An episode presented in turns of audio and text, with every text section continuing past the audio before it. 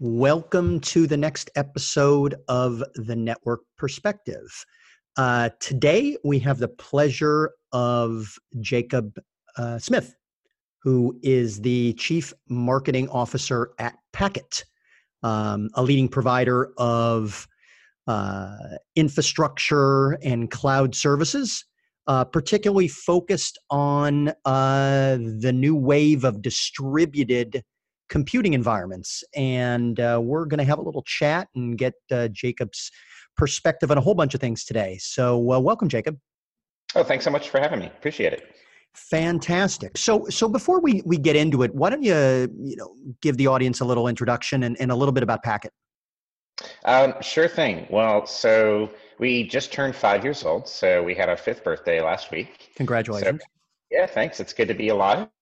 It's good to be uh, in the business. And we started Packet, which, as you can tell for your audience, is a you know the one thing you have to buy from a cloud provider is network. So when we were thinking of a name, uh, Packet, you know, quickly bubbled to the top, and it, it's been an awesome ride because you know when you when you start digging digging into it, everything touches the network, right? Um, so just a little background, we started five years ago with a vision really to kind of do the opposite of what, you know, all the big cloud providers were doing at the time, which we like to say, you know, hyperscale is all about putting a lot of the same thing in a few places. And we thought there was a real future in being good at doing the opposite, which is putting a lot of different things in a lot of places. And that meant when you start thinking about you know the yin and yang of scale you know whenever you're getting to really big scale you start to wrap the hardware around the software and that that that sort of idea of building the whole stack um, really really got us excited uh, because developers are so curious and empowered you know with, with cloud sort of unleashing you know just millions of developers to touch infrastructure we thought what if we could give them that experience but on bespoke and physical infrastructure if we could automate that you know if we could do that then developers would you know you know just keep going right? keep going down the stack go further down um, as you guys know touching the network that, that seemed an impossible thing years ago and now it's like of course we're going to reinvent the network right so that was the sort of vision was we thought software developers um, could go all the way down the stack and touch all the parts of infrastructure uh, if we if we automated it so we've been on that journey for the last five years starting with public cloud uh, which was our you know sort of ticket to the dance, make sure that people could um, could could kind of experience that. And then, like you said, more recently, really moving out into distributed uh, footprints. So we're in about 22 public facilities around the world with a couple dozen private facilities that we deploy for customers. Uh, but we offer that sort of cloud experience wherever we go. That's great. Uh, I mean, you mentioned something that's really interesting as you know it's driving the distribution of computing uh, the the edge environments um, is giving uh, the developers the means to produce uh, bespoke solutions. Everything isn't a horizontal cookie cutter. Uh, it can align to specific use cases but just as easily to different verticals. And we had a guest on before you from Car, uh, you Karspeken, who is the CEO of uh, DartPoints, he was mentioning how different it is out there right now. He's dealing with, you know, 20, 30 different approaches to edge solutions based on, in particular, industries um, mm-hmm. that all have specific requirements. So it's interesting and, and actually encouraging to, to hear that Packet is providing that environment for developers where you're sort of stuck in a framework. Yeah, we like to say that we I mean, like you know, you always have your core values you come back to when you you get lost along the the way of, of building your product and trying to go to market. And for us, we try to stay really fundamental. So we call it fundamental infrastructure. How low can we go? And how few opinions can we bring to it? Because you know, like you mentioned, you know, there's a lot of diversity out there, and I think that makes a lot of sense. Uh, because when you start paying a premium or doing the work to be you know, at the edge or just to move beyond US East, right? Just to kind of start giving more opinion about what kind of infrastructure and where it goes. You know, there's a lot of reasons why people do that, but they're all unique. They're not generic. Um, I mean, there are some generic use cases, uh, and I think those are kind of obvious, but there's a lot of really unexpected uh, unique uh, infrastructure stacks that people that they need it for their business. And so we like to describe the edge uh, right now is not about latency, but just about enterprise, right? When you start talking about telco use cases or you know mobility or entertainment or anything else, I would just describe that as like you know a big business that cares a lot about what kind of experience they want to deliver with technology, and so they have a lot of um, requirements that are different from each other. Yeah, that's exactly right. The everything emanating out of the customer experience, uh, whether it's real time, near real time, immersive. There's a privacy issue. There's an autonomy. Whatever it ends up being. So many different reasons. Yeah, and some some of them are not good reasons. Some of them are just like this is the way we want to do it. And you know what? that's how it is sometimes. Exactly. The customer's already right. Remember. I, that's what I. That's what I remember. That's at least that's what. At least that's what you tell them. yeah. Exactly. So so what do you so let's let's get into a little on the use cases. So from a packet perspective, what, and, and as the edge is starting to really accelerate, what what are you seeing as some of the predominant use cases today? Sure. Yeah. Well, so we're really focused on deploying today use cases. So I like to say that we're not yet building for the self-driving taxi with robot surgery. Like, like I don't know what that looks like. Yeah uh, but we are doing um, a number of uh, what I would call hybrid cloud deployments, mainly for telco. So one uh, one public customer we have there is Sprint with their Curiosity IoT, and what they do is they build sort of a you know a unique Sprint network, a custom network for for different enterprises. Right, so they go and um, I think they've talked a lot about the University of Arizona. Right, so they're providing IoT services on a custom built network for the University of Arizona. And so what do they need? They need infrastructure in Phoenix, right? they can't be in like Ohio. mm-hmm. So it doesn't need to be like two milliseconds, but it needs to be in region. And so we've been taking them into, um, they basically, as they sell uh, their own customer, then they give us a list and say, go here, 10 more sites, we need them, you know. And they're really weird places. Sometimes it's Phoenix and, you know, Detroit, and sometimes it's like, you know, uh, you know totally random cities where you're like there's no equinix there. And so that's a, a hybrid cloud use case in my mind because it's not really crazy infrastructure. You know we're talking about uh, you know dell servers and and and, and openstack kind of stuff. And so that's a really common one we're seeing today which is like i just need to be in region.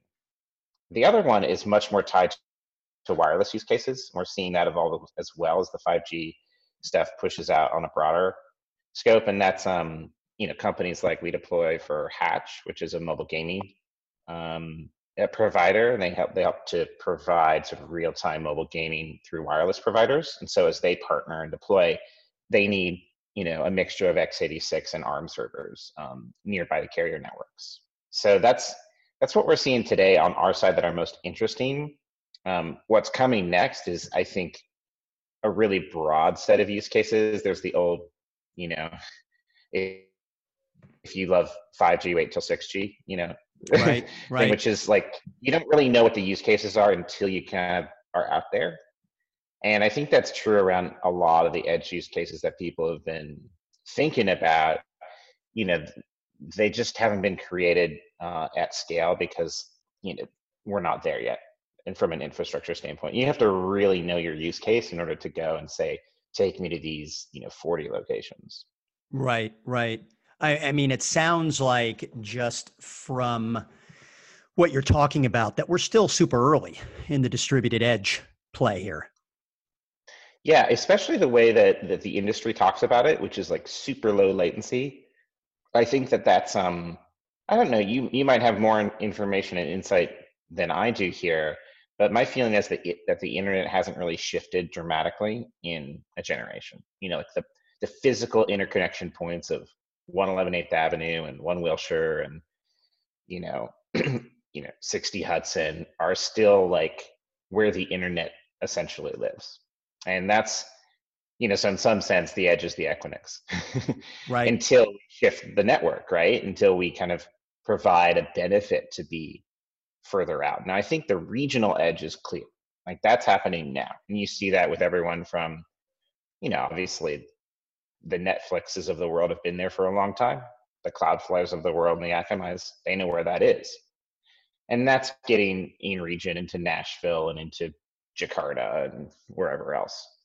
The sort of edge we talk about in terms of like immersive, low latency everywhere, sub millisecond or five millisecond, I think that depends on you know the connectivity solution around it evolving. You know, in building DAS, localized CBRS, you know, new 5G deployments, and that's that's still coming.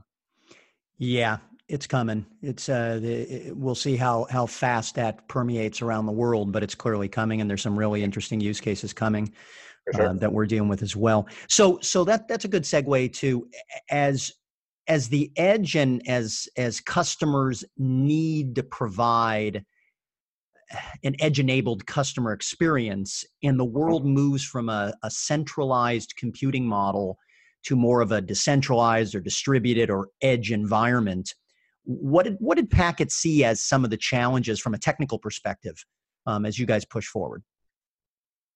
I wish I wish I were like the super geek. There's a, actually a, a laundry list of technical issues. I think the biggest ones though have been business issues. Right? It's just expensive to roll like let's call it centralized, you know, rack and switching models out to tiny deployments. You know, because you can't you can't make enough money you know you can't get enough sort of usage to justify that sort of big boy deployment so you really have to shrink things down cost wise and get much more agile and you know you might say software driven um, you know to to be able to make that make economic sense uh, otherwise you just start sinking uh, capital into potential deployments um, so so the cost is a big driver and then the logistics is the other one um, so getting stuff in and out of market is not something we as a supply chain and an industry are good at. You know, for like, I mean, you want to do 5,000 racks in Ashburn. There's like a really good proven model for that. you want to do a half rack in Kansas City, like it's really hard. so I think I think that there's a lot of work on those, which informs some of the technical things we're working on: hardware delivery, hardware design, obviously network architecture, you know you would know well on white box switching and sort of software enabled networks. These are all really big. I mean, I wouldn't say they're rocket science problems, but we're just kind of limbering up as an ecosystem to make that actually work at scale. Yeah, it's interesting that you mentioned that the last, there were a few of the previous guests that mentioned the whole supply chain logistical aspect mm. of getting things out there, uh, you know, starting with, you know, a couple sites and then you have customers that are demanding 100 sites yeah. So you get into the you know exponential set of challenging requirements that people weren't prepared for, uh, as opposed to the hardcore, the additional hardcore technology issues. Um, mm-hmm. It was it was another interesting point you just made uh, about the cost, um, and what we're seeing is. Uh, which shouldn't be a shock to folks, or, or, or maybe it's it's a surprise as they think about it, as they are thinking about deploying into a distributed environment and trying to leverage the solutions that they've used in a centralized, let's call it classic data center design, still right. you know revolving around cloud. They run into it just can't you just can't apply those practices to a distributed environment. You have massive hardware redundancy in a centralized environment. You have right. automation, but you don't have orchestration. You have a lot of people. Uh, you don't have the remoteness, the unmanned security guards, and uh, and right. trap. Yeah, and you you get into where we like to say, and you know, we'll we'll take pride in this. You're you're overbuilding, you're overstaffing, and you're overpaying as you mm-hmm. distribute out, and you just can't go there. And it goes right back to everything ends up being really really expensive. Um, and, if you apply the, same model, yeah, if you apply yeah. the same, yeah, it just doesn't it doesn't scale down super well. And I think anyone who's been I would say living in subscale, like doing, you know, one to 10 racks of IT equipment, knows that they have none of the advantages cost wise of of the you know people who are doing it at scale web scale hyperscale so just take that even more extreme right and the architecture just has and i think that's what's really exciting about the edge is that it's just a different architecture we're developing now it touches all parts of it just like uh, you know if you look back what's happened at hyperscale providers they've re-architected everything from the data center to the hardware to the software you know around the use case and they've done an amazing job working in tandem with technology providers, supply chain, open source, right? To really kind of like, I mean, come a long way in 10 years. And I think there's a similar kind of effort going on with regards to the edge. What's interesting about it is that um, you've got these two really different groups of people in my mind. You've got like telcos and large providers who are naturally pretty experienced at putting a lot of things in a lot of places and running networks like that. Okay. And then you've got the other end of the world, which is like, huh, I'm a cloud native developer and never even seen a data center. and I think those worlds are so interesting when we put sort of the picks and shovels of infrastructure together with like, you know, infrastructure enabled developers. Uh, I have no idea how it will end up, but I think it's super, super interesting. Yeah, yeah, that that's that's our our sweet spot right now as we're looking at bringing essentially DevOps and NetOps together. Yeah. Uh, which are separate worlds. DevOps, super fast, have embraced, you know, uh, the principles have been embraced by compute and application development and storage and all that good stuff. And and networking just seems to hang out there, if not part of the uh, the DevOps principal party. Um, and what do you so, think? What do you think about some of the areas that maybe have already been touched by that. I think of like DNS as something that you know used to be real net ops, right? Get a change ticket in and do the thing, and now you've got you know obviously you know companies like NS1 and whatever doing a DevOps model for DNS, and I see the beginnings of that. If we can fix BGP, we're going to be in great shape. yeah, it's going to come, you know, and and I think it goes back to.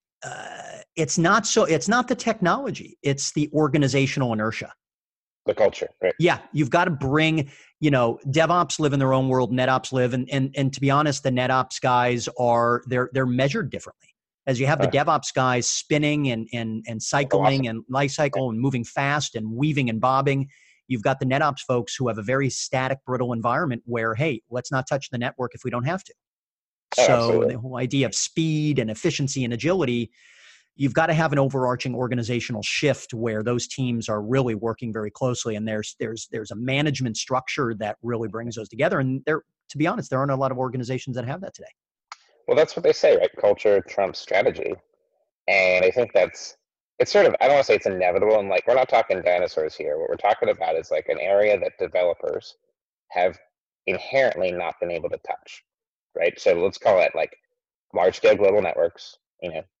top of rack switches, you know, and routers, and then things like wireless. But all of those things are going to be software enabled. It's just inevitable. There's too much pressure um, and too much advantage, like you say, for getting that cultural transformation that says we can actually move fast with this. So it's, I mean, for me, the stand in for that is when you can start to CI your network, you know, if you can CI CD uh, and and start doing doing your network that way. At, you know that's obviously where some i'd say some companies are probably there. We just you know they don't expose that in the same way but but the opportunity is is really massive to make that cultural shift.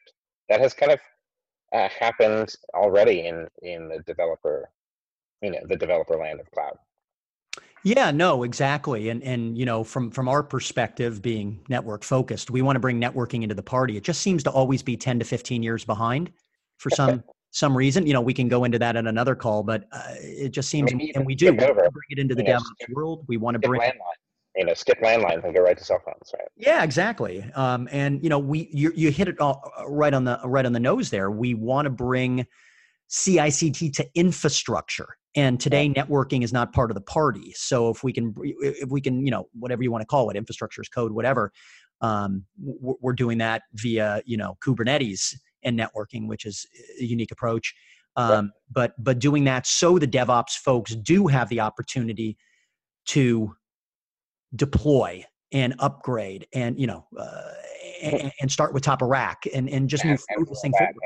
And, and and innovate. I think innovate's I mean it's an overused word, but what is it that like velocity? It's not about just moving fast or breaking stuff. I think that's kind of you know, maybe a dangerous thing for global networks. But the idea that you can dev, test, push, automate, collaborate, you know, expand the surface area, you know, really allow more people into the party itself. Um, I, I think that's that's the big one. It's not just moving faster, which of course is important, Um, but innovation really comes from access, right? If you don't have access, you can't touch it. It's really hard to do anything with it. And I think that's what's really exciting about um, this next phase of edge, um, which we often think of in a physical or almost geographical sense, but it's really it's really the network and like pushing our ideas around infrastructure. You know, only a few companies in the world right now operate in more than 20 or 30 locations, right? Why not hundreds or thousands? There's no actual problem there aside from it's, you know, it's not been done long. And so that's that's to me that access component is so important um, if we want to get innovation on it. Yeah, you're you're absolutely right, and you know the the compet the ability to do that, uh, given you know so much value from a business perspective is in those applications and the ability to deploy and upgrade features, functionality, deal with security issues, simplify the whole operational model. If you aren't thinking that way, to your point, then you're at a massive competitive disadvantage. I mean, we can we can just talk about that flippantly, but it's so true.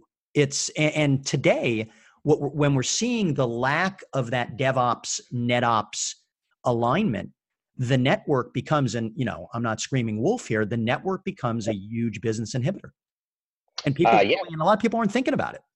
I mean, that's going back to why we named ourselves Packet, which is super fun because most people are like, "You're compute focused company," and and that thing where you know you, you really have to consume the network from a cloud provider but you really don't get to touch it and it's almost like a glass ceiling or a glass floor i guess you'd call it that i think breaking that is really powerful and allowing more companies to say like oh i, I have like ways in which i could use that.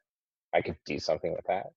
I mean just look at you know we often talk about you know an edge use cases like mobile gaming and certainly you know that's interesting. You could you could maybe consume more places of presence and you know get yourself out there but if you can't also innovate and touch core aspects of of, of the network can you really win it? You know versus say a google who obviously can innovate throughout the stack. I think that's the kind of world we're getting into with with edge. It's not an everyman's game but it, it is going to be an innovator's game. Yeah. Well, well said. So, if you were to, to, to provide advice to the industry today, you know, as customer requirements evolve, more decentralized models, more immersive experiences, real time, near real time, whatever it ends up being, hybrid, and the, the edge really begins to take off. What, what's the advice you give to actually first from a from a technology vendor perspective? What what what are they not doing if, you know when you're in a great position because you're you obviously have relationships with a whole bunch of different vendors but what are you seeing as some of the big gaps today? Your words of wisdom to the industry. Oh gosh. You, you, you just opened up the world for me so i get to talk more. That's great. Um, I, well there's there's two if i can say two. The first one is like catch a rabbit. That's an old phrase from intel. You know like go get the the leading use case and just lean in on it right? The one that's ready to do things now listen super hard. Because you know we all have ideas but go and find the ones that are ready to go uh, and really listen to what they need. So that's the first thing. That's just like i think good business practice. Um, for the industry i think where our challenge lies is um, and for me one of the biggest parts about the edge is actually that the, you know at the same time we're reinventing and moving around the wireless network and all kinds of things hardware is really changing much faster. And the access to those technology innovators down below, let's just call them like the intellectual property makers, um, whether it's hardware or software, silicon, all that kind of stuff, to the end user who's now like a cloud native developer type, or at least one, you know, that's what that's what we're going towards. The gap between those is so big, and we need to make it easier. We need to make it not like, well, give me your tens of millions of dollars and your long term commitments and your things, and then I'll ship you the box. That's a really hard thing to sell to a fast moving, you know, changing kind of like if I don't, if it doesn't work well this way, I'm going to change it next year, you know, kind of consumer. I think we have to like figure out how we're going to do what you maybe see in, I don't know, your, the mobile phone industry where you're, you get a new Apple phone every year if you want it. and it's really hard to do that with infrastructure and infrastructure related things because the way the industry works is like, okay, now you buy it and own it for the next 10 years. and I think that that's completely unrealistic. Um, and so somehow we have to work together to like get that technology and that product to the buyer in a more fluid way. Um, it's just too too um, friction filled right now. So you're looking at let let's uh let's uh let me poke at that for a second. So are you Sure. th- well the the traditional capex buy for hardware software, you know, and then you see everything else soft software in general uh, moving towards the SaaS model. Would would you see hardware and software from an infrastructure perspective moving a whole lot faster to more of a multi-year subscription model? Or some way to, to consume it in a more OPEX oriented way that lines with where the world's going, or what do you have in mind? think, yeah, there's a there's a mixture. There are a lot of different ideas, but let's think about it. The cloud is currently like a really good way to take OPEX and turn it into or CapEx and turn it into OPEX for people. Right? right? It's basically like I buy it and then I rent it to you. Right? and I do it over a period of time. I squeeze out a lot of value, and that works, I think, for fairly generic stuff. I think when you start getting to specialized, and you also see hardware, silicon moving a lot faster, it's just innovating faster. Um, it's that moment for silicon, but also for other parts of the stack uh, that want to, I think, innovate more at software speed than at sort of traditional infrastructure speed. So it could be, you know, just inviting like parts of the supply chain up. And right now, the way it works is like I bunch of I buy a bunch of stuff, you know, from an OEM or an ODM, you know, who who in, in the end is paying like an Intel or a Broadcom or whatever, right? And then I sort of price it, guess what the market wants, and sell it to them. Okay, in a, it may be a in a in a sort of OPEX model, right? But I think we, in order to be successful at the edge, especially, we need a, a less verticalized stack in which we splice it a little bit more and allow different parts to come up and say, oh, like I can put this in the market for you, but then I want a revenue revenue share on it. You know, so like I could upgrade that for you every year because you know the new GPUs are way better than the old GPUs, right? you know, some sort of way in which we can do, I think, what the hyperscalers are doing. You look at uh, Facebook and they're cycling their infrastructure out every three to four years completely. You know, they're bringing in new technology in a really big way. Can every company do that? I don't think so. And so we have to figure out a model in which we help, you know, for a premium, it doesn't have to be cheaper. It just has to be the right to play with that speed. So I don't know the model, but I'm really interested in removing the friction because otherwise I think you just slow down what and narrow the market, right? You get down to a much narrower group of customers who can invest at that scale. Yeah, that that that's super interesting. So you go from bringing from a customer perspective, and customer, you're bringing all of the value of the public cloud best practices, containers and abstraction and automation and microservices and DevOps and speed and all that, and then you sort of drill down onto it. To, well, how how do they make that happen?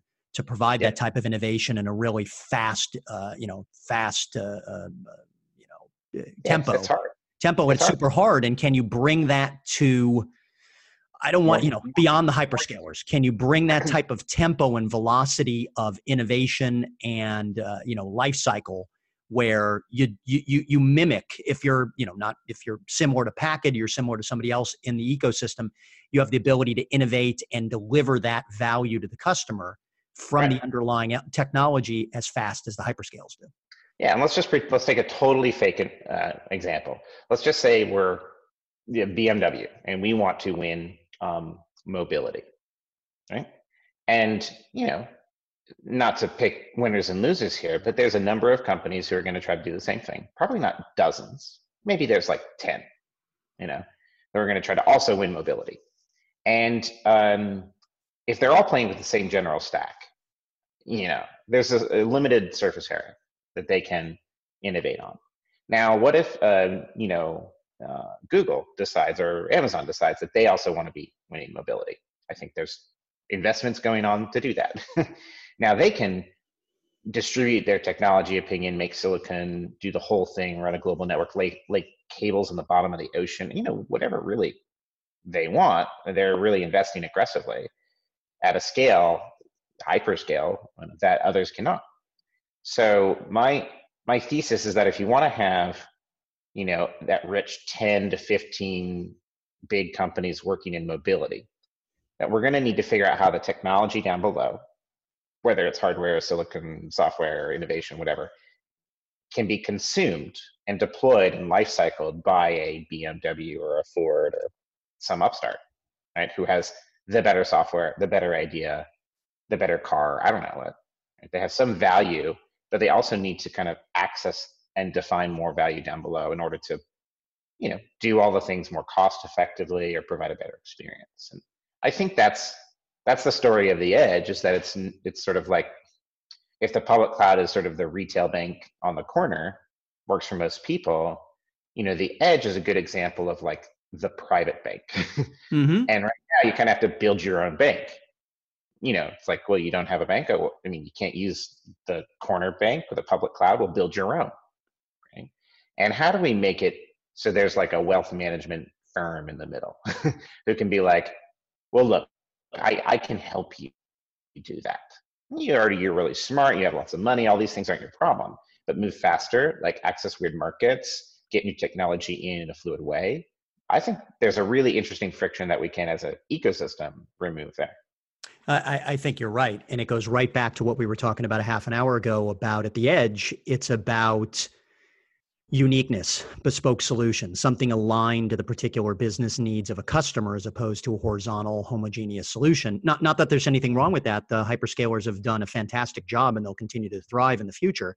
But in those use cases that require that uh, that business specific solution for a particular person off of Main Street that wants to deal with their local bank, um, you're right. There needs to be a whole lot more, and it's an overused word, but a whole lot more flexibility and agility in that those internal dynamics. And I think one last thing which would be fun to kind of chew on is I think there's going to be a lot of over deployed special stuff out there. Uh, and so certainly sharing the risk is important. And then figuring out how to monetize it.